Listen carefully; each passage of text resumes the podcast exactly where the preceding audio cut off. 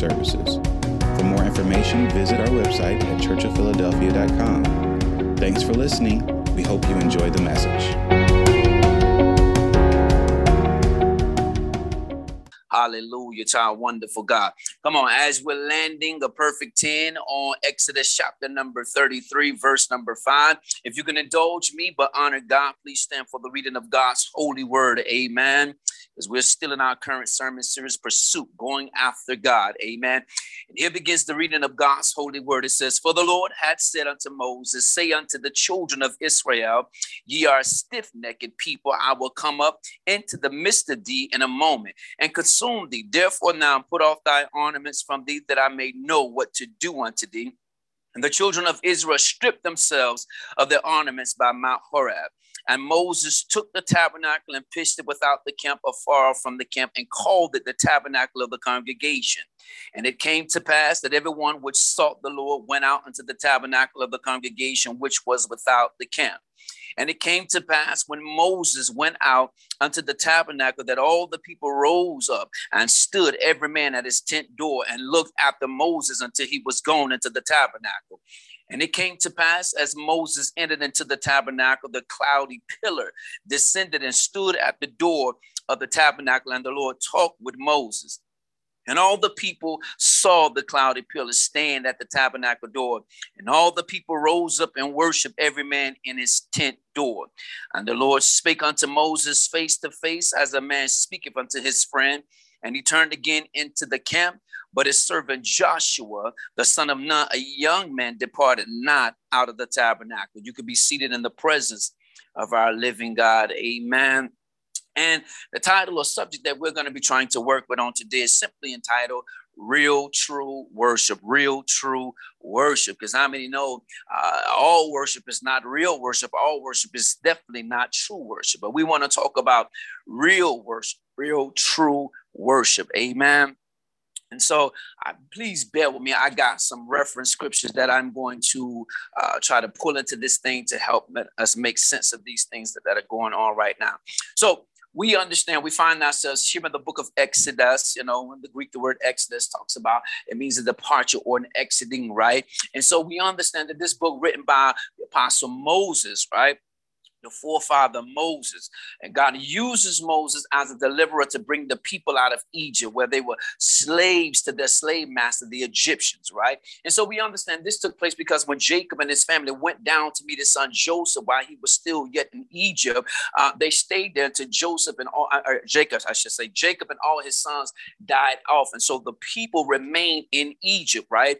And so they began to grow in numbers. God favored them and God blessed them as they began to grow in numbers outnumbering the Egyptians. But the Pharaoh that was in place in position while Joseph was still alive had now died off. And so this new Pharaoh that has come to the throne, uh, these Egyptian people are unfamiliar with him, and he was unfamiliar with Joseph. So he knew nothing about Joseph. And so uh, him looking, him fearing, saying, Listen, we got to do something about this people. Lest this people rise up and join in with our enemies and make war against us and they overtake us. And so this Pharaoh now has the right idea to put taskmasters over the actual Israelite people. And so this is how you find themselves or how they found themselves in slavery. Amen. But it's in slavery that their cry came up to the Lord, and God heard their cry. After 400 and some odd years, God heard their cry, and God said He was going to deliver them. And so we see this is moves us into the theme of the actual book. God causing this exodus, God delivering them uh, from the nation of Israel, right? And so, one thing we know about in this book, God reveals his name unto the people. He talks about Moses is saying, Who should I tell them that is sending me? When you send me to your people and when you send me to the Pharaoh, who should I say is sending me? And God says, You say that I am, that I am, that I am have sent thee, right? Uh, uh, also interpreted in the Hebrew, I will be. So understand, God is saying He's revealing His name, and, and it's in Him revealing His his name, that he's also revealing his character, but he's also revealing the nature of who he is as the real true God, or the only true and living God, the self existing God. We know that name to be Yahweh, the self existing God, or you hear us say Jehovah, or when you see in the Bible, all Lord, all caps, it is, it is letting us know that this is where the holy sacred name Yahweh is supposed to be represented. Amen. So we see uh, God reveals his name, he reveals his attributes. Not only that, he reveals his redemptive plan as he's going to utilize Moses as a deliverer to pull the people uh, from their taskmasters, right? So we see he reveals his name, he reveals his character, he reveals his nature, his attributes, and his plan of redemption, but he also reveals his law by, by allowing them to come into covenant relationship, and that is allowing the children of Israel to come into covenant relationship with him at Mount Sinai, where he gives them the two tablets, what we know to be the Ten Commandments, right? So God reveals his law, he reveals his redemptive plan. Not only that, but how he is supposed to be worshiped. So, in this covenant at Sinai, he's not just revealing his law unto the people, but how he is supposed to be worshiped. The law is telling them how they're supposed to govern themselves in relationship with God, but also in relationship to their neighbor, their fellow man, their fellow sister, right? So, we understand the nature of the law, the purpose of the law, but God also reveals to them how he, the true and living God, the only true and living God, is supposed to be worship, right? Hence our title. We're talking about real, true worship, right? And so understand this as we break down a little bit of this background to give you a little bit of understanding, right? If we, as I said, please bear with me. I have some reference scriptures, right? I'm, I'm going to flip. Now, you can be seated, but I'm going to still remain a gymnast and I'm going to flip over to uh, Genesis, uh, not Genesis, but Exodus chapter number three, right? And I'm going to land a perfect 10 on verse number 22. And it simply says what? But every woman shall borrow of her neighbor neighbor, and I've heard that sojourneth in her house jewels of silver and jewels of gold and raiment and you shall put them upon your sons. I want you to pay attention to that. You shall put them upon your sons and upon your daughters, and you shall spoil the Egyptians. So, in other words, God was allowing the children of Israel to plunder and spoil the Egyptians on their way out as he was delivering them out of the hands of their taskmaster. Why is this important? Because I want you to see something, right? He, he told the women, they got the word from Moses. As God gives instruction to Moses, Moses begins to relay the instructions to the people of God, right? And specifically to the women of God. It says, But every woman shall borrow of her neighbor, right? And of her that sojourneth in her house jewels, uh, of silver and jewels of gold and raiment. Now, when you look at jewels of silver and jewels of gold and raiment, raiment denoting clothes, right? So we're talking about gold jewelry, silver jewelry, and we're talking about clothes, all which, and, and when you begin to uh, uh, truly define this, is denoting an outfit per se, an outfit per se, clothing per se. And so, what I want you to understand is gold jewelry, silver jewelry, and clothes all are housed under the term ornaments. Ornaments, right? So that's that's important. I want you to see. So we see the women asked for this based upon the instruction because God was utilizing this method to plunder or spoil the Egyptians, taking everything from them as they left. Who now now when you think about this this is the favor of god in slavery but as i'm delivering you you have nothing. But when you leave when you come out of this place you'll have more than what you entered into. And so this is the hence the plundering or the spoiling of the egyptians right? Now keeping in line with this scripture. We flip right over to uh, exodus chapter number 12 verse number 35 right? Which says and the children of israel did according to the word of moses and they borrowed of the egyptians jewels of silver and gold uh, jewels of gold and raiment right so we're seeing how this has taken place. The women and the children, all the people of Israel now move into this instruction, right? So I want you to see this. The clothes or the ornaments, the gold and the silver jewelry, all housed under the ornaments, right? Now, if we look at uh, Deuteronomy, right? Deuteronomy chapter number 29, verse number five, right?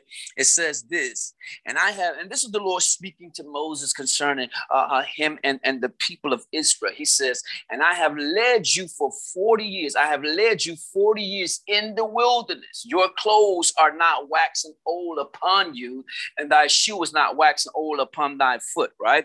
So now it's safe to say with the exception of the children that might have been born while they're journeying in the wilderness for 40 years. But those men, those grown men, those grown women, those teenage boys, teenage girls who were given the clothes or the ornaments or the jewels of gold, jewels of silver, right? Housed under the word ornaments, right? We see throughout these 40 years while God is leading them, again, with the exception of newborn children that are now being added to the nation of Israel, they all have the same clothes right? And it didn't matter how heavy they got, it didn't matter how some of them expanded, it didn't matter how tall some of them got. God made it so that it says their clothes didn't grow old, meaning no matter how big they or how wide they stretched or how tall they got.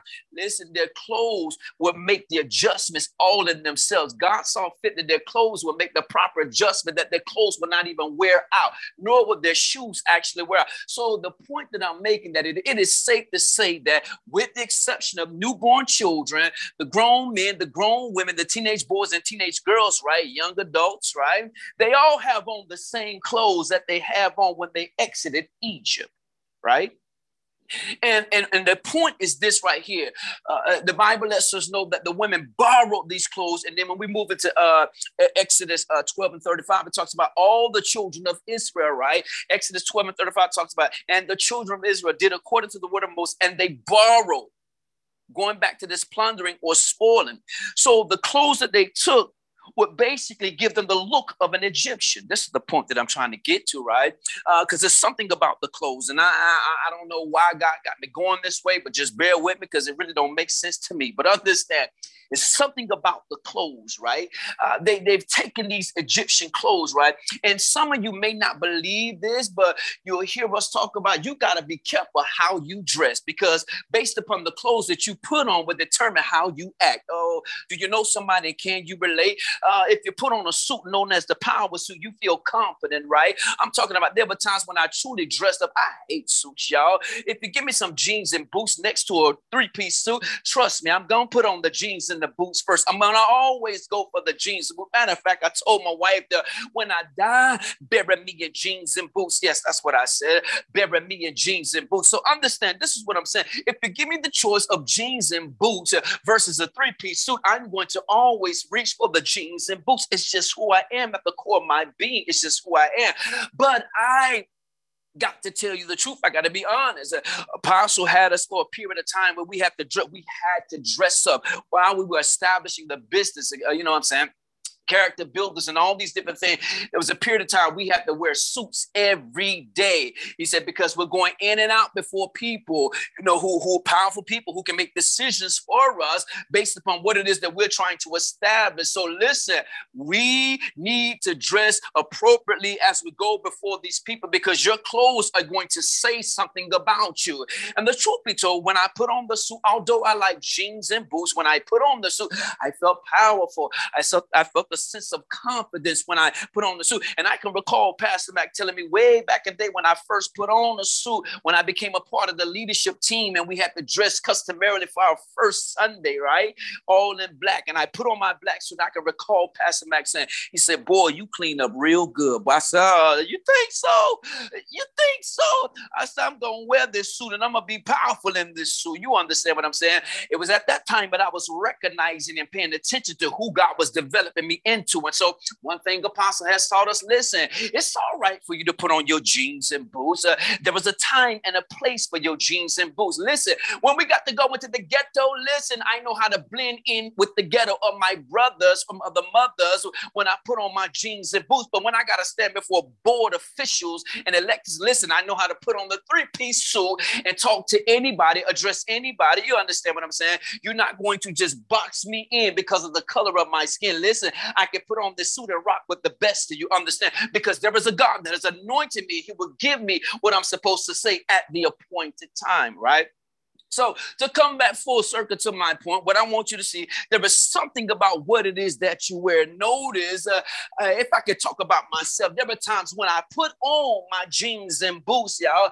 There ain't no thuggish bone in my body. Uh, let's not get it twisted. Uh, you, you, understand what I'm saying? There's nothing about me that speaks thug, right? Uh, but I try my best. I try my best to have this somewhat thug approach, right? Because I like to let my timbo scrub the floor when I walk a little bit. That that that small small, ever so light drag of the boot across the floor. Yes, I like it. I like it. Now, there is no sagging of the pants here. You ain't got to worry about that because I understand what it says. So you got to be careful what you put on, and you got to be careful how you put on what it is that you put on because spirits are attracted to the things that you put on and how you wear certain things. Uh, do you know somebody? Can you relate? Uh, if you ever saw a woman, and woman, I'm talking to y'all too. Listen, listen, listen, listen, listen, listen. I know you are of, of age a little bit now, and, and you might have been working out trying to establish or reaccomplish a body that you once had, right? And, and, and you found out that you can get into some old jeans that, that you really, really love that you were just unwilling to depart with. But now,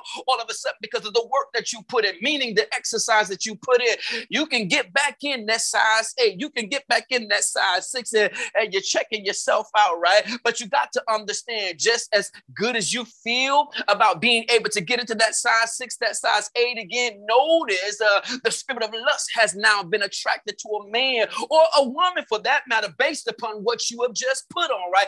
Even though it makes you feel good about the accomplishment that you just had with all the exercise that you've been putting in. Let's be real now. It ain't now, now when I say let's be real, you didn't just put it on for the fact that, hey, I reached my goal, but you like how it makes you look. You like how the jeans contour to your body. You like how it lifts you up in the back. You like how it makes you a little bit rounder than you used to be. Oh, you like how it feels that these jeans are a part of your actual skin. Understand what we're talking about? So notice the same thing that you pay attention to. There is a man that pays attention to this. There is a woman that pays attention. So there is a spirit now involved because the spirit has now attracted certain lust of the eyes your way, right? Because you are seeking attention, whether someone to say congratulating you on accomplishing your goal, a girl, you look good in those jeans, or for a dude that hey, hey, hey, hey, yo, why you, hey, what, uh, you, you understand what I'm saying? You put it on for a reason. And, and the reason is more than just then I accomplish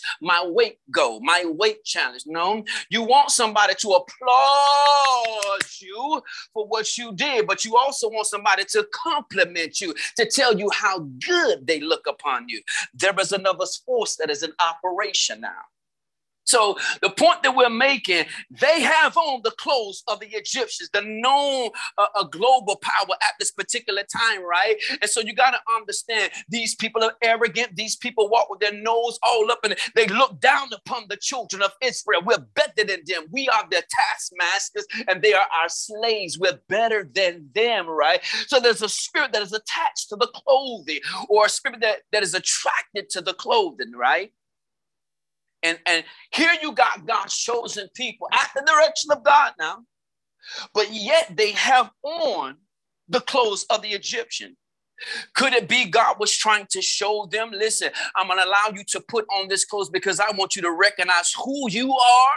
Uh, uh, although you've been a slave for all these years, I want you to know that you are a nation of kings and queens. You are a nation of priests, a nation that I'm going to use to bless other, other nation through by you. Could it be? Maybe they didn't interpret nor saw what God saw when He instructed for them to actually put upon the clothes, right? Now, this is the thing to show you how real this is, right? If we go over to the book of Romans, chapter number what, 13, verse number 14, the Bible says, What put, but put ye the Lord Jesus Christ and make not provision for the flesh to fulfill the lust thereof, right?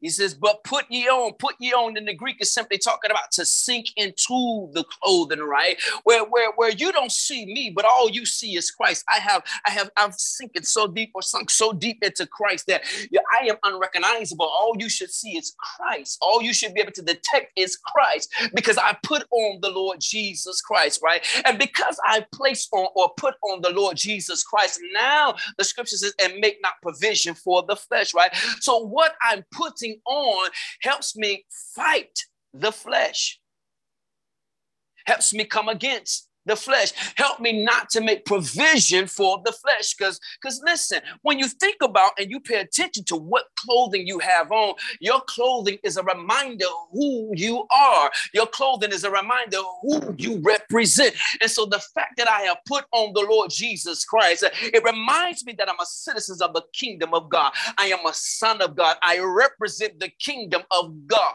Uh, and when I go out here, because I have on the Lord Jesus Christ, uh, I can't act any kind of way, right? Because I remember what and who I placed on this morning or who I put on this morning. So I don't go in my own name. I don't go in my own reputation, but I go in the name of the Lord Jesus Christ.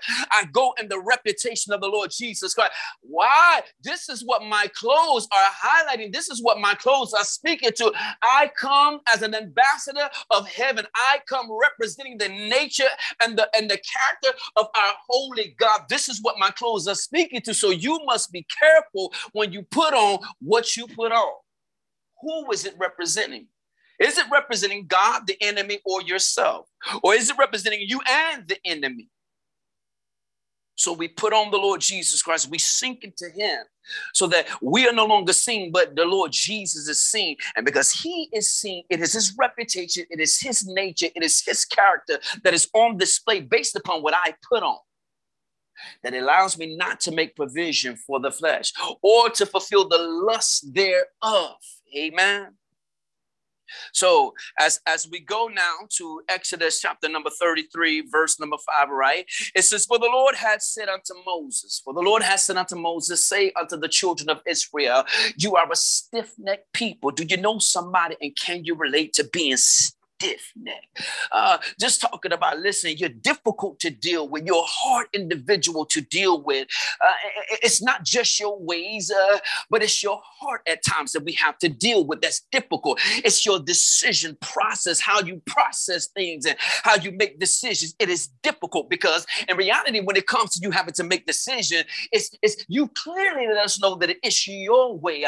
I'm not interested in doing it God's way. I'm not interested in doing it what you say I want to do it my way. You got to understand that's letting us know that you're stiff neck. You're a difficult individual or difficult people to deal with. And a lot of times you feel like, listen, I'm justified in my decision when I have somebody else making the same decision, when they feel the same way that I feel about this particular thing that we must make a decision about. So if it's more individuals than myself, then I feel justified in my decision because I'm not alone, right? And most of us are accustomed to going with the majority. But you know somebody, can you relate? The majority is not always right. The majority is not always right. Some of us are too afraid to stand alone, too afraid to be the minority. Listen, listen, the majority is not always right. We're talking about real, true worship. And we told you obedience, it is the highest form of worship.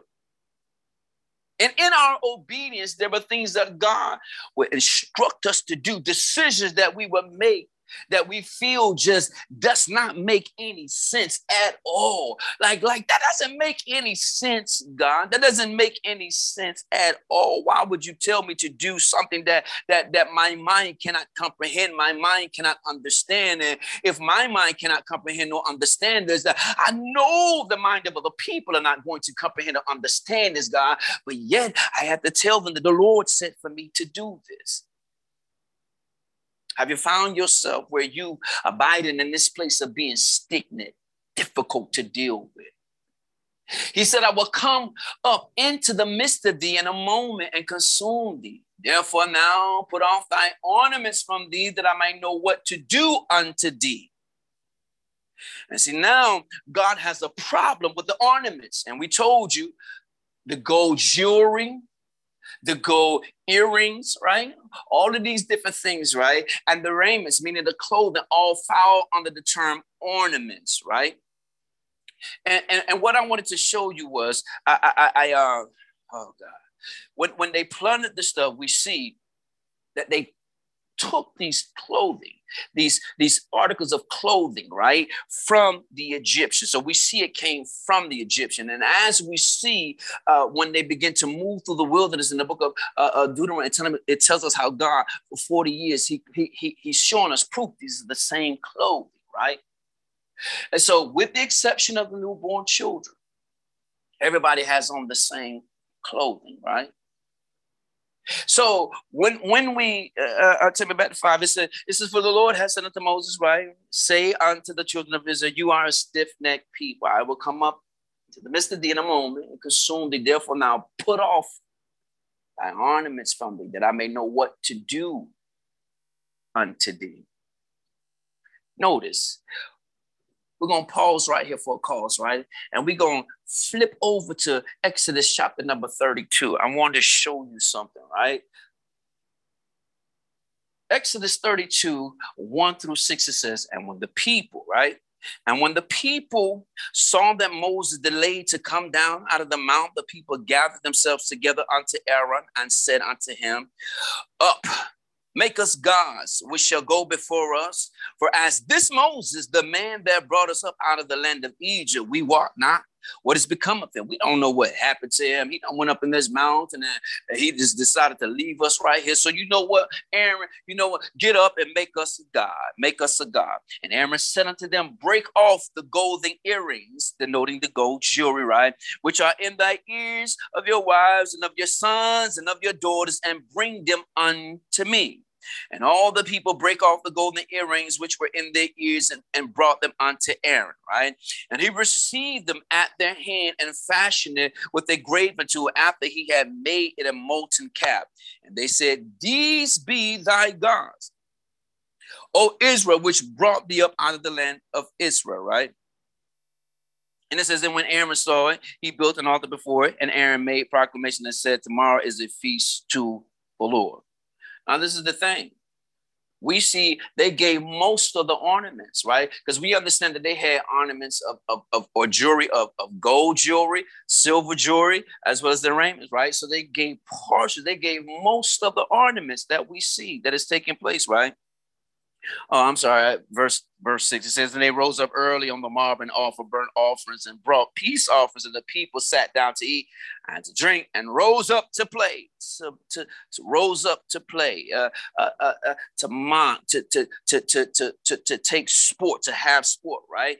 Uh, uh, before this God, to sing and to dance, to offer worship unto this false God, right?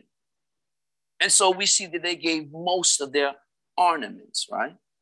And so now when we go back into Exodus chapter number 33, right? We see what?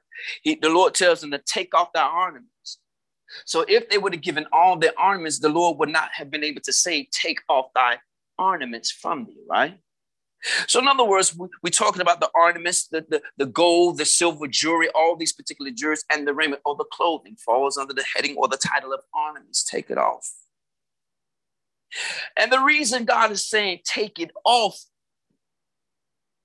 because you fail to understand the reason why I gave it to you in the first place. You know how the old folks said, I went into the enemy's camp and I took back what he stole from me? When the people of God went into Egypt, they went into Egypt not knowing that Egypt would be a consistent enemy of theirs. God, with all his infinite wisdom, knew this.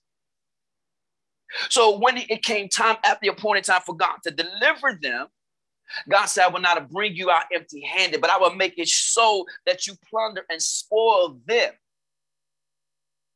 And in you, uh, uh, me allowing you to plunder and spoil them, I am seeing fit to provide for you. The things that you would need for your journey ahead, I am providing for you. Not just the clothing, but the articles of jewelry as well, right? You will have exactly what you need as you travel to the promised land.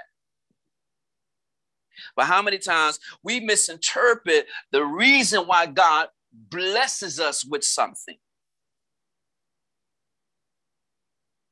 We misinterpret it. We we messed it up because we believe God gave it to us for this reason and God gave it to us for this particular reason. So what am I saying? They they they they don't understand the real initial reason God is giving it to them. I am providing for you. I am allowing you to take from them that you will have what you need for, for your necessary journey ahead, right? Instead of them utilizing what God gave them for the journey ahead. Whether that be we got to uh, uh, uh, sell stuff, we got to trade stuff as we move through and, and pass neighboring nations, right? That we can bargain with to let us pass for free. Listen, I'll give you this if you give us safe passage, right? These are all different means that these things could have been used for, right? But the children of Israel take it upon themselves, right? Because when you are a slave and you see the actions upon your slave master towards you, how them walking around with all their jewelry on, it speaks to who they are. They have this empire that is up. The empire is uh, it's the global power at this known time, right? So it speaks to their prestige. It speaks to who they are, right? It, it, it gives them notoriety. It gives them fame, right? It lets people believe believe that they are more than what they really are, right? So I want to dress like my taskmaster. And if I dress like my taskmaster, I can now act like my taskmaster. And we know the Egyptians worshiped over a thousand some odd gods, right? All these false idol gods, right? And, and the worship of this bull or this cow was one of the main gods that they worship. And here we see the children of Israel because we can't pinpoint Moses' location. We know he went up in the mountain, but we don't know how long he's going to stay up on the mountain. So uh, we we all made a decision. Well, maybe Moses has forgotten about us, and now listen. But we got these clothes on, and we got this jewelry on. Listen, let's not forget where we just came from. So let's Aaron fashion us, make us a god. This calf god something in the clothes. There is a spirit in the clothes that is that is influencing them to now go and, and, worship this idol God. Something in the clothes has now attracted something that is now influencing the thought process of these people that God has just delivered to now move back into idol worship, to act like the Israelites, right? Uh, we see it in Exodus chapter number 32, verse, uh, verse number six. It says, And they rose up early Rather than rising up early to seek the Lord while he may be found and called upon his name while he is near, they rose up early on the and they offered burnt offerings and brought peace offerings, and the people sat down to eat and drink, right? So rather than coming before the one true God, the true and living God, to worship him in the beauty of holiness, we have made a decision as a people. We're going to bring something that is customary to this God. We're going to bring our burnt offerings and we're going to bring our peace offerings. And instead of offering them to the true and living God, we will offer to an idol God. This, this, this God that is not real, this God that can't speak back to us, this God that can't see us, this God that can't hear us. We will offer these burnt offerings and these peace offerings unto this idol God. And not just that, after we give you our offerings, we are now going to give you our praise and we are now going to give you our worship. And the Bible says, and the people sat down to eat and to drink. And they rose up to play. Play in the Hebrew was talking about how to come and mock or to be like sport, how they're now dancing and singing before this idol God. But you had plenty of opportunity to come and dance and sing and praise and worship the one true God. And in remembrance of what he has just done for you, he brought you out from under the heavy hand of your taskmasters. We're talking about real true worship. And you don't understand the things that you put on. Listen, it, it can influence how you feel, it can influence how you act throughout the course of your day, throwing your thought process off on how you are supposed to approach God. Listen. So now we we we go back and, and he tells them, he says, Therefore, now put off thy ornaments from thee, that I may know what to do unto thee. He tells them in verse 5, put off these ornaments so I'll know what to do to you. Take off the clothes of the Egyptian because you look like the Egyptians. you are talking like the Egyptians. You are acting like the Egyptians. You are worshiping like the Egyptians. You are dancing like the Egyptians. You are twirling and spinning like the Egyptian. You sound just like the Egyptians. Oh, you got to understand. And it's coming by way of what you got on. Listen, it is influential worship. You are now worshiping an idol God because you are trying to act like the Egyptians. You want to be like your taskmaster. He's saying, take off the ornaments of the Egyptians, take off the pride of the Egyptians, take off the arrogance of the Egyptian, take off the rebellion of the Egyptian, take off the perversion of the Egyptian, take off the wickedness of the Egyptian, take off the witchcraft of the Egyptian. Listen, take it off is what he's saying to you. And you got to understand, you got to go and check out what you put on because most of you are not putting on the armor of God. You something else because you're weak in your self esteem, you're weak in your self worth, and you feel you need the attention to fill you up. And so you went and placed on other things where you're seeking attention for somebody just to feel good to make it through the course of your day. Oh, but I come to remind you in the pursuit of attention, in the pursuit of someone's compliment, listen, you have put on the clothes of the Egyptian. You have put on Egyptian garments. You have placed on the garments of your taskmaster. And, and, and because you are placed on the garments of your taskmaster, you are acting like an Egyptian. Look at how you treat other people. Look at the treatment of the people of Israel from the Egyptians. They were not friends. Uh, we're not here to befriend you. I'm here to spank you. I'm here to whip you if you get out of line, if you don't do what you're supposed to do. And your job is simply to go listen, go make these bricks of clay. That's what you do and help build these cities of Ramesses and all. Uh, that's what your job is. It is to work. And if you do anything other than work, listen, my job as the taskmaster is to beat you back in line.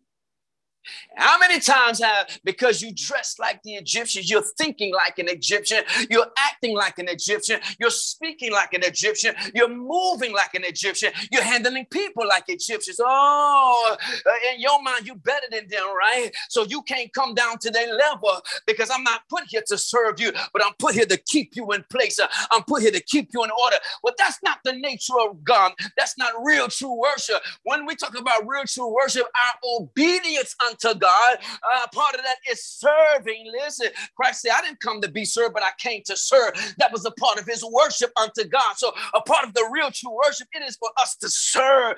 Come down off of your high horse. Stop thinking that you're so better than everybody else uh, because you got some blessings now. You got some ornaments of gold and some ornaments of silver now, and you got a better house and a better car, a new address, a little bit more money in your bank account, a better boo. Uh, understand? It doesn't make you better than us. You acting like an Egyptian.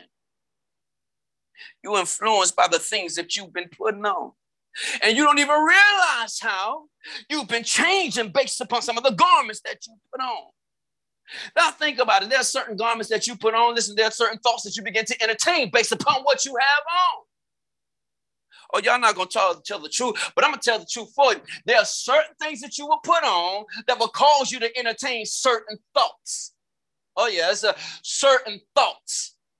You, you're not gonna talk about it, but I'm gonna talk about it, right? So God tells them, put off these ornaments so I would know what to do to you. And I still see the grace of God because God, He could He could not have given them the opportunity to even take off the garments. I'm trying to deal with the real you. And see, I'm trying to get past what you looking like an Egyptian. I'm trying to get past you sound like an Egyptian. I'm trying to get past you dancing like an Egyptian. You out here worshiping and, and singing like an Egyptian. I'm trying to get past that. So take off the garments, take off the ornaments, take the earrings out your ear. You don't even understand the earrings are stopping you from hearing. Mm, uh, you can't even hear the way you used to. Let me tell y'all something. Uh, everything you do is spiritual. You may not understand uh, uh, what's actually spiritual about it, but hear me when I say everything you do is spiritual. Now, I, am going to tell you something. I was a person that rocked two earrings in my ears before I got saved, right? And when I got saved, something let me just say, just take the earrings out, right? Uh, it, it ain't no thing, right? Because I understand. Listen, what I understood about salvation, if God is saving me, I am not supposed to be the same person I was before I got saved, right? Those things that I thought enhanced me, those things that I thought that, that, that would help me be better at, at, at, doing the things that I was doing when I was in the world, uh, a, a better so-called whore, a better so-called player, a better so-called whatever the case may be. All these things I used to enhance. Uh, these were ornaments that I would bring attention or draw or, or, or attract people to me for certain reasons, right? So I understood when I got saved uh, how I was behaving, how I was acting, how I was speaking when I was in the world. That stuff should change. I took the earrings out my ears. Uh, but over time, I saw other men putting earrings in their ears as as believers, and I was like, "Well, yeah, you know, I kind of miss my earrings, right? Like, like surely that's not going to mess with my heart. Uh, that's not going to mess with my heart. But God can only get to your heart uh, if God has an ear to speak to. God can only get to your heart if God has an ear to speak to, right? Uh, if, if God cannot get to your ear, then he's not going to be able to get to your heart, right? So I understood, and God began to tell me, I'm gonna just go ahead and keep it all the way real. I saw a brother of mine, right, uh, put some earrings back in his ear, and it's when he put those earrings back in his ear. Huh? We are talking about the ornaments, uh, the garments, uh, the jewelry of Egypt. You put them back in his ear. That's when his his his his his hearing became affected. Right, he no longer heard properly. It was then. That's when you start hearing the talk. My time at COP is up. Uh, but we just found out last week, right? God is, is for the sake of ministry that God calls you, or God put you in this ministry.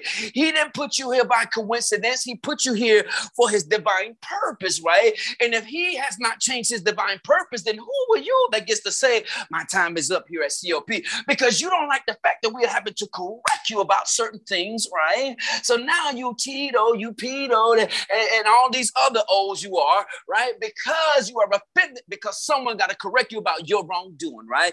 And now where you once could hear properly, uh, your your hearing has been affected because you stuck some of the ornament that you deem to be beauty, brings attention to you. It, it, it helps enhance your appearance, right? And, and, don't misinterpret. I'm not telling you, woman, to take your earrings out. Man, if you want to keep your earring, that's you. But what I am telling you, uh, I guarantee you, go check your hearing. I guarantee you, you don't hear like you're supposed to hear. I'm telling you, when I put when I thought about putting those earrings back in my ear, he said, "Look what is taking place." And when I paid attention, when I looked with detail, I saw how they could no longer hear the voice of authority that was in their life. So they can no longer hear the instruction. I know if you can't hear the natural authority, because God is sending the natural authority because you cannot hear Him.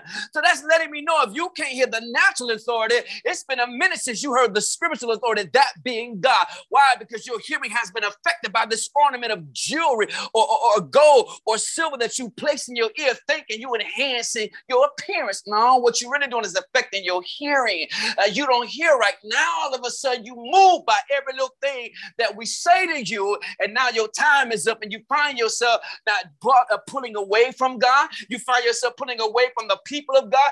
That is not the nature and the character of god. Where you now find yourself operating like an island. He didn't call you to be no island. He called you to the gathering and some of you are deceiving yourselves like the gathering is not something that you need and, and let's be real, uh, God is so fit for us to still gather by way of virtual, right? By way of virtual. And, and, let's not get it twisted because some of you think other folk are gathering in the church. Just because they're gathering does not mean his presence is there because you'll deceive yourself thinking, well, they gathering and his presence is there. It's nothing like being amongst the people. Stop with your divine self. You ain't you ain't a bit trying to be around nobody. Because listen, every opportunity you got to serve, that, that that is God giving you an opportunity to be around somebody. You ain't really trying to be around nobody like that. It's us that you're trying to get away from. It's us that can actually see you, see your motives, see your intentions, and speak out against them, and you don't like it. You don't like it. You don't like the fact that we're calling and we're saying things and we're questioning you about the call of God and the anointing of God and the purpose of God that is upon your life. You can't stand the fact that somebody is questioning you about the purpose of God that God placed in your life. Because the truth of the matter is, you are not walking according to the purpose that God has called you to. Mm, go ahead, right there. I'm gonna give you a moment to pause for the cause, right there. Absorb that. Eat it all the way up and don't be offended by the truth. We're talking about real true worship. Just come subject, just obey so that you can worship God for real. Mm. You wonder why some of the things that you're dealing with because your mind all over the place. Why? Because you have been influenced by the things that you have put on, the ornaments that you have put on. It has got you acting like an Egyptian Well, I can go worship this sun god. I can go worship the moon god. I can go worship this cow god. I can go worship this god of fertility. Yeah, go ahead. And, and that's why you got all the issues you got right now. Because you've been influenced by another God. Thinking the one true God is talking to you. Oh no, because if he was talking to you, then we would see a change in your demeanor. We would see a change in your expression. We would see a change in your behavior. Hmm. This is how you know God is not talking to some of these folk.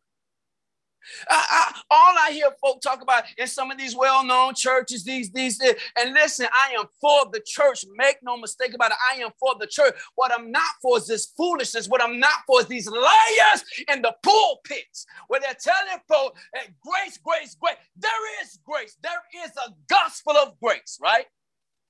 But even we talked about last week, Paul, the apostle of grace, the one that God gave the message of grace to.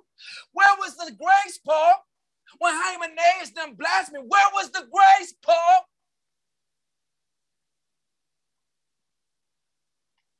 Now we understand there is grace, but then there is a time that things must be done. Ain't no grace for this right here. Oh no, there is no grace for this right here. Your blasphemy that you're using to come against the message of God, the gospel of God. Listen, I am going to turn you over to Satan that you will learn not to blaspheme. Where was the grace at? See, there are liars in the pulpit make you think that you can do whatever you want to do, and there is grace, and God is no, now, now, don't misinterpret because God will forgive you. Other than if you blaspheme against the Holy Ghost, God will forgive you. And then again, if you really dive into it, it's God. The Bible lets us know He's a just God, not a fair God. He deems it just if He's going to actually forgive you for something. Because when we look at Moses and we talk about the people of Korah, Korah and his descendants, right? How they rose up against Moses while Moses was trying to follow the instruction of God and lead them out of the wilderness. God, okay, where was that grace then? God, as a just God, said, You know what? There's no more grace. Your grace is run out. We about to let this earth open up its mouth and swallow you whole, and there won't be no more remembrance of you in this earth realm. Where's the grace? God is the only one who will decide whether or not you can receive forgiveness for that thing. You don't know if God is going to be like, enough is enough. Now you won't get another opportunity to mess up. That, that's it for you. You don't know that. But you listen to these lies in some of these pulpit, and you take take because they church a field with a bunch of folk, a bunch of fakerers. Yeah, they church with a bunch of fakerers. I'm gonna go ahead and say it. I ain't got nothing against the church, but I got something against fakerers. Thinking like you want God for real, thinking like you li- living this thing for real, thinking like you worshiping the one true God for real. No, most of them are just hiding, hiding amongst a large gathering hiding. And that's what some of y'all want to do. You want to go hide. And you figure, well, I can't hide. Even if we had a large gathering, you still couldn't hide. Why? Because you are seated amongst people who can actually see. You are seated amongst people who can actually hear God. And who are unapologetically, unapologetically not afraid to say what God shows us or what God speaks to us. Not about your emotions. As an Egyptian, you caught up in your emotions. Because you're the taskmaster, you feel, listen, I'm supposed to feel a certain way. I'm supposed to be happy. My servant is supposed to make me happy. This is not about your emotions. This is about real, true worship. And the Bible says, well, Lord, I didn't mean to spend all this time. It says, and the children of Israel stripped themselves stripped themselves of their ornaments by Mount Horeb, right? And Mount Horeb and Mount Sinai is the same mountain, right? Even when we look at Mount Horeb, right, in the Hebrew, it is interpreted the desert, this empty place, this wild place, this hot desert like place, right? And most of us feel like we're in Horeb, we're in the desert. Uh, there's nothing here, God. How can I survive when there's nothing here, God? But it is also the place where God established covenant with you. It is the place where God gave you his law. It is the place where God introduced himself as a true and living God, uh, the God that exists, the real God that brought you into covenant relationship. Remember, we talked about he revealed his name, he revealed his nature, he revealed his characteristics, he revealed his divine purpose for you. By and then he gives you his law, right? So it's here. Stop misinterpreting this mountain, which is known as the Mount of God. Stop misinterpreting this place. This place should be a reminder. Matter of fact, this is not the first time that Moses has experienced this place. Matter of fact, when God was actually calling Moses, it is here at Mount Horeb or Mount Sinai that, that he saw the burning bush. So Moses understands that, listen, this is where I was first introduced to this real God, this true God, this true living God is at the same mountain. So this place is not just where God gives us his word. It's not just where God makes covenant with it. It has to be the place where you strip yourself. And see, most of you are afraid to be naked and raw and honest. Tell us how you really feel. And see, most of you, you can't really be delivered because you still want to walk around uh, with deception, holding secrets in your heart about how you really feel about some people. And I'm here to let you know that those are characteristics of Egyptians, not being honest with people. Strip yourself. Take off that pride. Take off that arrogance. Take off, take off the accolades. Take it all over that makes you feel like you're somebody. No, we want to deal with the real you. I'm talking about the real you. Take away the likes off of Facebook. Take away the likes off of Instagram. We want to deal with the real you, the one that's struggling with your self-esteem, the real you must believe that, that, that everything is good and proper in God when you around here crying. Not crying because you in his presence. You crying because you're depressed. You crying because you're fearful. You crying because you're doubting God. Take off the mask that you placed on right? And we've even saw in Egyptian culture, they would even put on gold masks, right?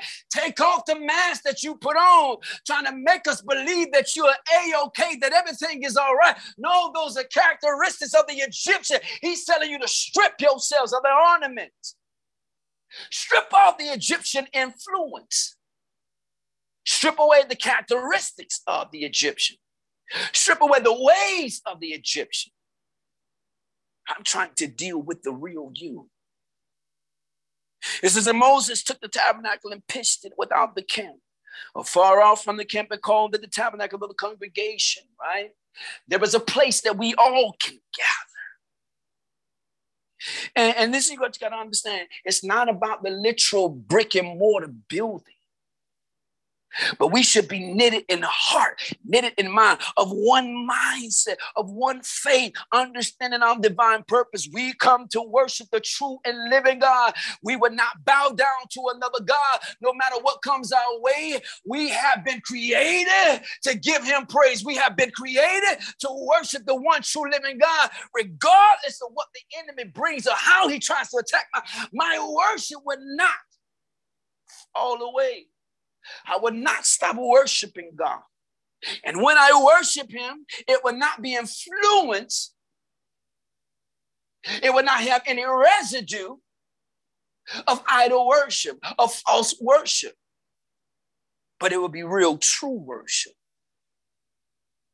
So it says, he, he called in the tabernacle of the congregation, and it came to pass that everyone which sought the Lord went out into the tabernacle of the congregation, which was outside the camp.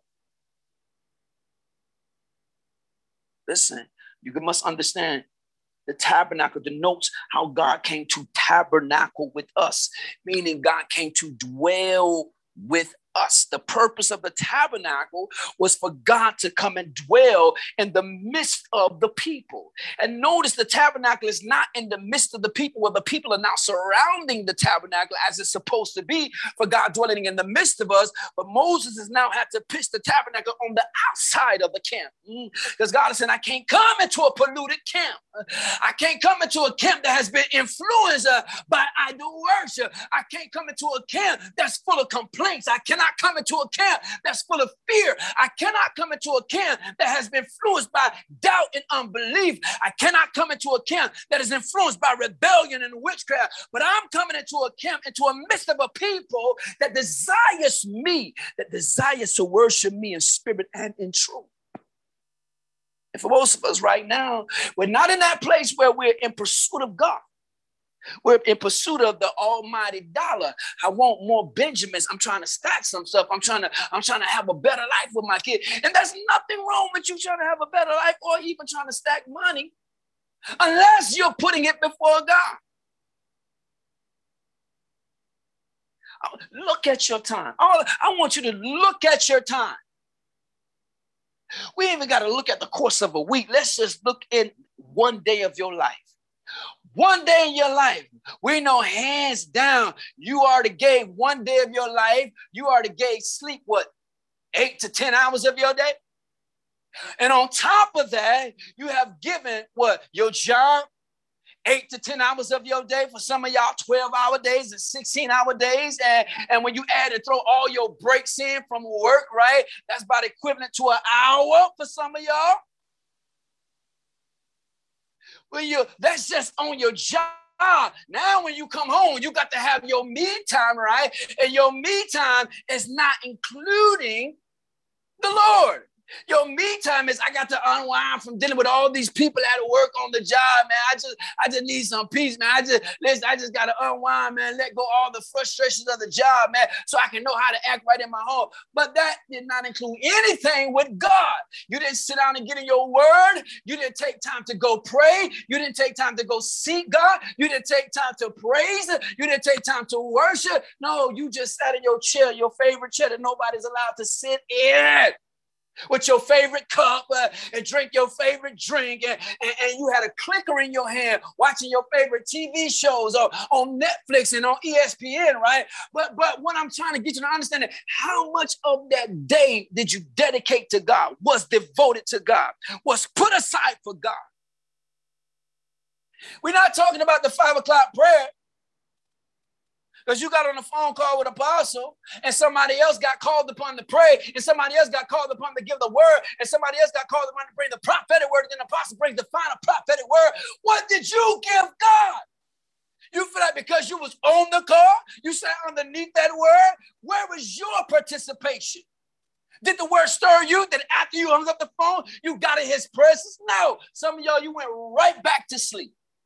Because in your mind, I got to get up and go to work and again another hour. I got to go. So I'm going to try to get all I can get. Remember, Pastor Ivan said, break the snooze button. What did you give God in the course of one day? We're not even talking about a week. So when we look at your time, we see God doesn't have your time like that. He doesn't have your time like that. Just looking at the course of one day. He doesn't have your time like that. That is a problem. That is a problem. He, he deserves your time. You were created to give him glory. You were created to give him honor. You were created to praise him. You were created to worship him. I'm talking about real, true worship. And he says, Well, and it came to pass when Moses went out into the tabernacle that all the people rose and stood now, what I can appreciate is they understood when Moses goes, uh, uh, there is usually a manifestation from God. God appears, God shows up, God reveals himself. So, listen, we're going to stand at attention. They rose up and they stood, every man in his tent door, and looked after Moses until he was going into the tabernacle. I'm going to watch the man of God until he goes into the tabernacle or to the presence of God. I'm going to watch him. Why? It's in this watching that I learn what to do. I learned how to approach God. I learned how to come before God. I learned how to seek God. And see, that was things I watched my leader do. I would begin to ask questions. Why did you do this? Why did you say that? Why? Because guess what? It allowed me understanding. It brought me understanding. It brought me wisdom about this holy God. That when I go to approach this holy God, listen, I got to approach it in a correct manner. And listen, when I get into his presence, This is what you do in his presence. He is the King of Kings. And when you're in the presence of a king, I don't care if you think you're some dignitary. Listen, you still bow before this king. Bow. When you're in his presence, you bow. I'm getting low as I possibly can before this king.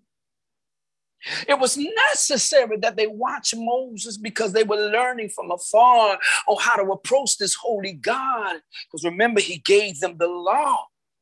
And the law is representation of how their relationship, how they're supposed to govern their relationship with God. Remember, when you look at the Ten Commandments, the first four is according to our relationship with God, and the last six is our relationship pertaining to us and of humankind.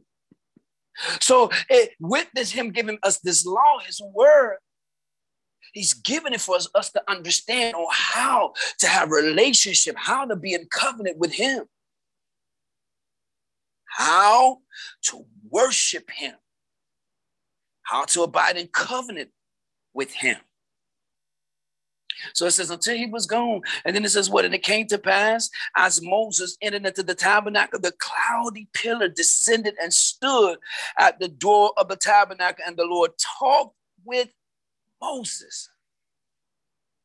So when Moses entered into the, the cloudy pillar, what we know to be the Shekinah or the Shekinah, right? the manifested presence of God, the literal presence of God that you can see, this cloudy pillar. And when you talk about cloudy per se, when you go into the Hebrew, it's talking about the smoke per se, the smoke, the smoke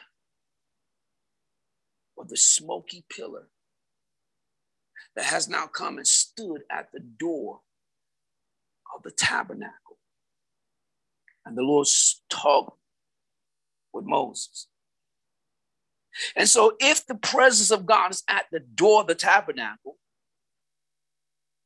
all these people see, right? And this, well, matter of fact, let's move into the next verse. It says, And all the people saw the cloudy pillar, or all the people saw the Shekinah or the Shekinah at the tabernacle door.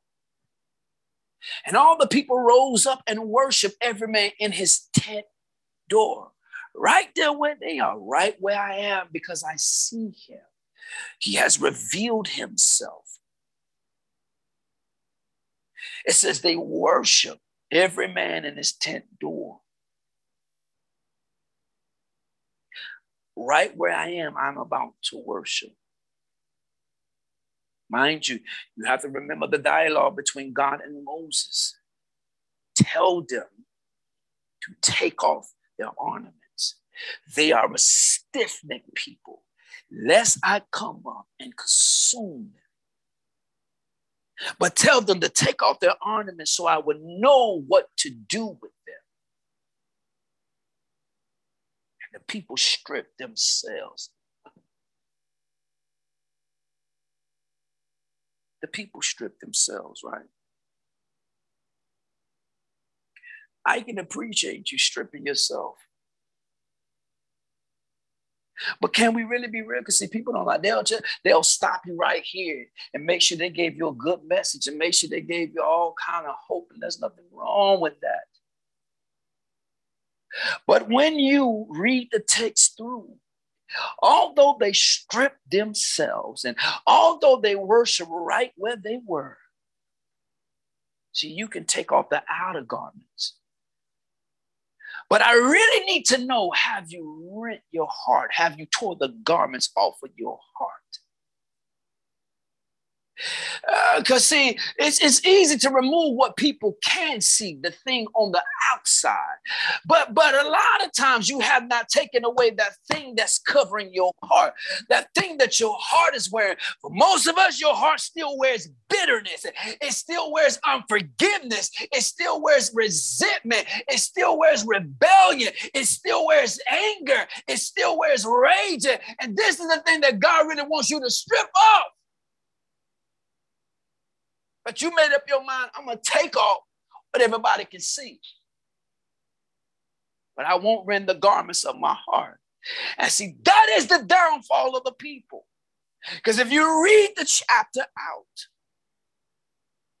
Moses draws us a line in the sand and said, Who is on the side of the true and living God? And the Bible denotes that the children of Levi, the worshipers, those who would have uh, uh, uh, uh, jobs and things that they would carry out inside the tabernacle, tasks that they would carry out inside of the tabernacle, those who were responsible for 24 7 praise and worship. Those who were responsible for the, the, the sacrifices and, and, and, the, and the temple instruments and the temple furniture. These are the ones that said, We are on the side of the Lord.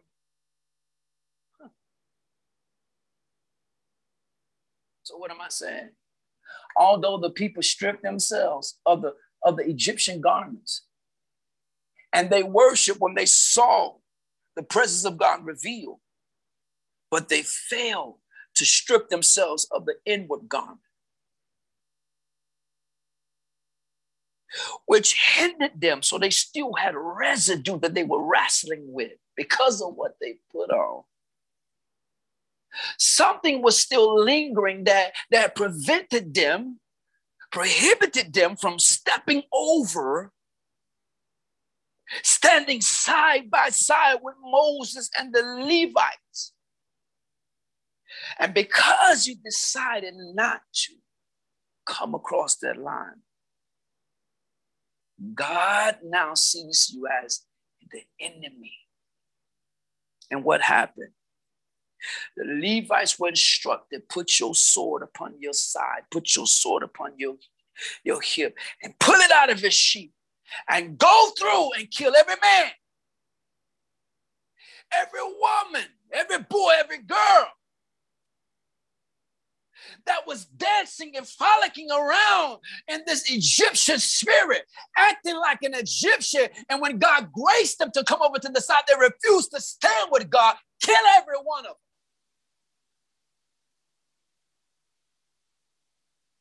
And it's in this that the Levites will prove to God that we stand with you.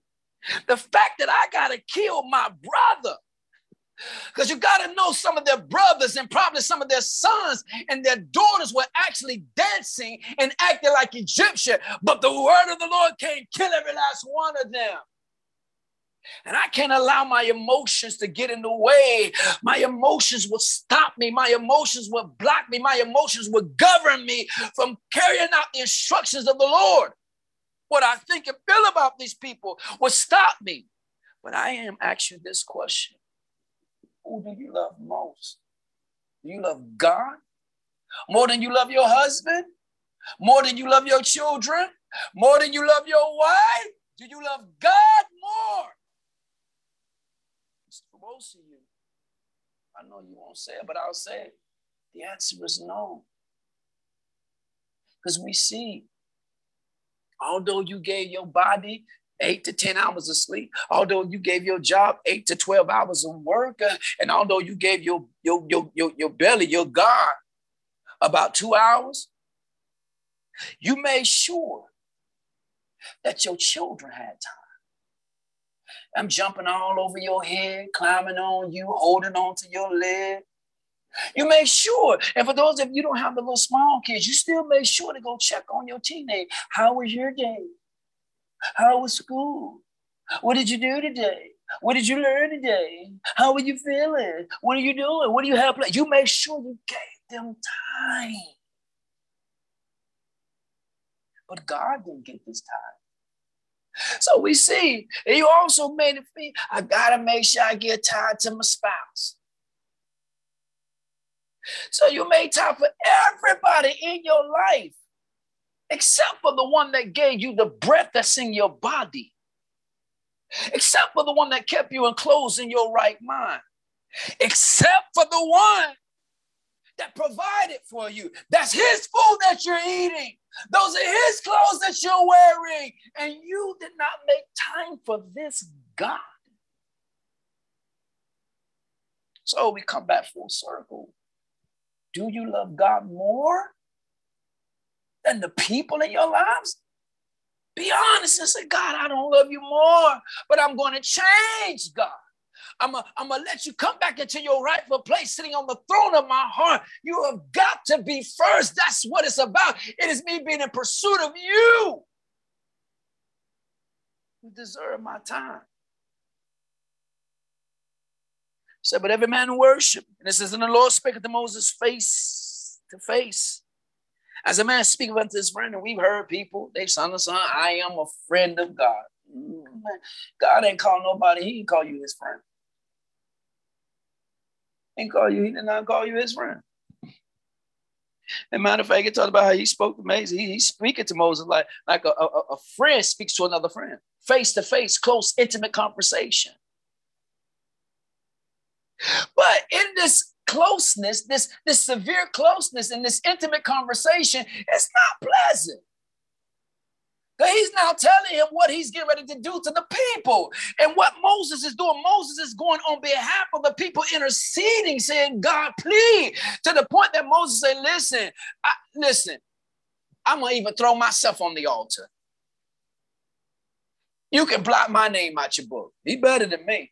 You, you, I ain't about to miss him for y'all. You can let me make it perfectly clear. I'm not about to miss him because of y'all. I am not about to be God. You can block my name out because of your people. Let me do it. No, separate me, God. Separate me, separate me all the way from them, God. I can't miss you. If they don't want you, I got to have you, God. I must, it is a must that I have you. Mm-mm, I did. Moses, Moses, oh God. Moses was an awesome somebody. And he, we see he loved the people. And I'm not saying that I, don't, I do love y'all, but I got enough sense to say I love you enough to let you go.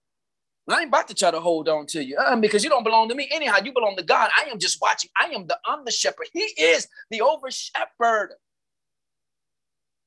I'm just watching for you. I will not hold on. I will let you, I love you enough to let you go fast, quick, and in a hurry. But what I can appreciate about this, the young servant who was right up on Moses' heels, following Moses, who would become his successor. Eh, now the scripture's silent, but we can we can infer that he actually followed Moses into the temple. While God is speaking face to face with Moses and telling him what he's going to do to this stiff necked people, Moses is pleading their cause. But there was a young man by the name of Joshua. It said, even when Moses got up and he left the tabernacle, this boy stayed in the prison. and see, while God was talking to Moses about what he was going to do to the people, see, God could have been saying something totally different to Joshua that made him linger in his presence. I know, I know you're concerned about your leader, but right now, be concerned about my presence. And, and see, there were times I was concerned as an armor bearer about my leader, certain things that I wanted to make sure he had it, he was taken care of. But then there were times where the presence of God would come, and even he would say, Whoa, when his presence comes, uh-uh, it's about him. Don't you worry about me. It is about him. I've seen, I've seen um, armor bearer or uh, adjutants that they call them when, when they're trying to be proper, and their leader is is so-called worshiping. Yeah, these adjutants is going putting pillows on the floor under their head so that they can have comfortable worship and all. I, what the? I, I saw my leader lay his face on the dirty floor snotting and crying, rolling around on the dirty floor. He wasn't worried about the thousand dollar suit, none of that stuff. It is about his presence. Ain't folk putting pillows on the folk head. Taking time to fluff out sheets to lay on the floor so they leader can lay. What are you kidding me? And then let's be honest, there are some leaders, uh, especially in what you think is successful, you ain't ever saw somebody, you ain't never saw these leaders lay out in worship. Never. They get you hyped that you would give God praise. Listen, if it's good enough for you, it ought to be good enough for me. I ain't preaching to get you happy, not getting not me myself respond to the word of God. The devil is a lie. See, that let me know you ain't got no gift of discernment. Because if you ain't never saw these folk worshiping, and if you ain't never saw these folk praising God, and the truth be told, you ain't halfway saw none of them speaking in no tongue. But you think big is successful. We taught you everything that's big don't mean it's successful. Some stuff is just swollen. We told you that. You, you better take off those Egyptian ornaments because it's affecting how you view things and affecting how you see things and affecting how you hear things.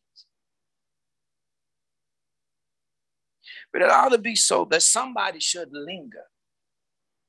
After God comes and he speaks, somebody should be lingering in the presence of God. And even if Joshua did hear the conversation between God and Moses, somebody should be lingering while the man of God is going out to give the instruction, to give what God said. Somebody should still be lingering in the presence of God. I don't know, maybe he was still crying out for mercy. Mercy, God. Be merciful unto us, God. I don't know, but somebody ought to still linger in his presence.